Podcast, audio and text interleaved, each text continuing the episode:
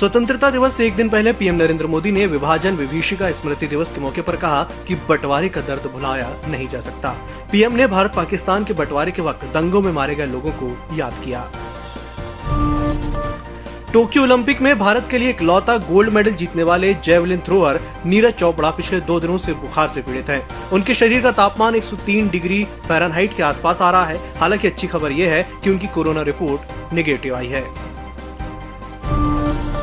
आखिरकार भगोड़े कारोबारी विजय माल्या का किंगफिशर हाउस बिक गया। इसे हैदराबाद के प्राइवेट डेवलपर सैटन रियल्टर्स ने बावन करोड़ रुपए में खरीदा। किंगफिशर हाउस को डेट रिकवरी ट्रिब्यूनल ने बेचा। बिक्री भाव अपने रिज़र्व प्राइस 135 करोड़ रुपए के लगभग का एक तिहाई है। इससे पहले शेयर्स की नीलामी में कर्जदाता 7,250 करोड़ रुपए की वसूली कर चुके हैं।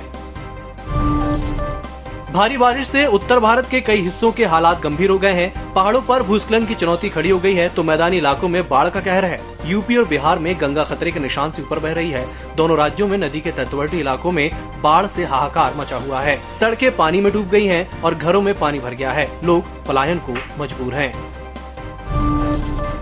15 अगस्त को लाल किला पर प्रधानमंत्री नरेंद्र मोदी द्वारा तिरंगा फहराया जाएगा। इस दौरान सुरक्षा के मद्देनजर हज़ारों जवान, सैकड़ों सीसीटीवी कैमरे और एंटी ड्रोन की व्यवस्था की गई है, ऐसे में पूरा एरिया छावनी की तरह नज़र आएगा। आमतौर पर जुलाई साल भर का सबसे गर्म महीना होता है, लेकिन इस साल जुलाई महीने ने गर्मी के कई सालों के रिकॉर्ड को तोड़ दिया है। नए आंकड़ों से पता चला है कि जुलाई 2021 को दुनिया के इतिहास में अब तक के सबसे गर्म महीने के रूप में चिन्हित किया गया है। वहीं 2021 10 सबसे गर्म वर्षों में से एक है।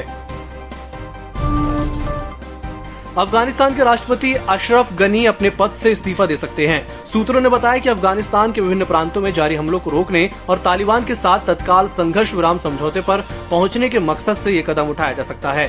सूत्रों ने बताया कि गनी इस्तीफे के बाद अपने परिवार के साथ किसी तीसरे देश जा सकते हैं।